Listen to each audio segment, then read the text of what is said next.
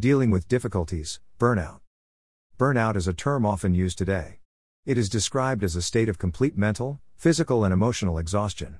When someone is in this state, their relationship with God suffers, they become complacent and uncaring, often they feel discouraged and lethargic. Below is a testimony from one of our ministry friends. I suffered from burnout, and I almost spiraled into a pity party and depression. I was in a state of severe melancholy, and I just didn't care. Looking back on that time, I questioned God. Why was I feeling the way I was? Was I being punished? As far as I knew, I was very dutiful, I diligently served Him in as many areas as I could. I was a youth leader, I vacuumed before and after services, I took responsibility of organizing communion, I made and edited videos, I painted, I went to every service, I went to Bible college, yet I was burnt out. It had me confused. And for a long time, my walk with God suffered. It just didn't make sense. Deciding that I no longer wanted to wallow in this self pity, I cut back on all of my duties at church and decided that I needed to get back into the Word of God, and into prayer. The two things I really didn't feel like doing. The enemy was trying to keep me away from the power of God and the solution to my problem. So I stopped doing my works and started getting fed. As I did this, I slowly started to come out of this malaise, and my enthusiasm and zest, and my heart for God suddenly sprang back to life.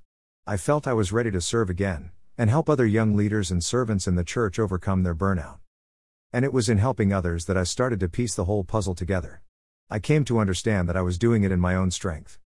This reminded me of the story of Mary and Martha. Mary sat at Jesus' feet, while Martha busied herself with much serving. In the end, Martha got quite upset with Mary and rebuked her. Jesus told her that she is worried about many things, but Mary only with one. And that one thing was a good thing. Being near the Lord. Luke 10:38 42, my paraphrasing. Burnout often happens when we do things to please God or others. Whether we know it or not, we have fallen into thinking that we can please God and fellow man with the amount that we are doing. But our works don't please God. The word makes this quite clear, but this doesn't mean all our efforts are futile. We just need to come to the realization that God couldn't love us any more or less than He already does. He's already pleased with you. He doesn't need you to do tasks for His approval. He wants you to serve Him out of that love you have for Him. He wants you to surrender your life completely over to Him and serve Him in His strength. That is the only way we can ever truly avoid burnout. Matthew 11 verses 28 to 30 Message Bible Are you tired? Worn out? Burned out on religion? Come to me. Get away with me and you'll recover your life. I'll show you how to take a real rest. Walk with me and work with me, watch how I do it. Learn the unforced rhythms of grace. I won't lay anything heavy or ill fitting on you. Keep company with me and you'll learn to live freely and lightly.